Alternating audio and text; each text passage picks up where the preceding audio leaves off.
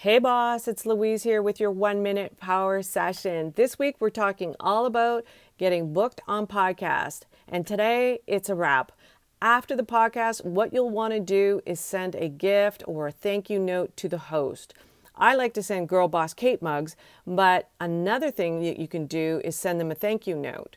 A great site for this is sendoutcards.com. Remember, you're creating relationships. It's not a numbers game like they lead you to believe. It's not about how many followers or fans you have. It's about the friends that you've created. So treat every conversation like this, and you will grow faster than pushing or promoting yourself. If you're a girl boss and you would like to learn more about my smarter client attraction process, go to louisecorville.com. Thanks so much for listening. Bye for now.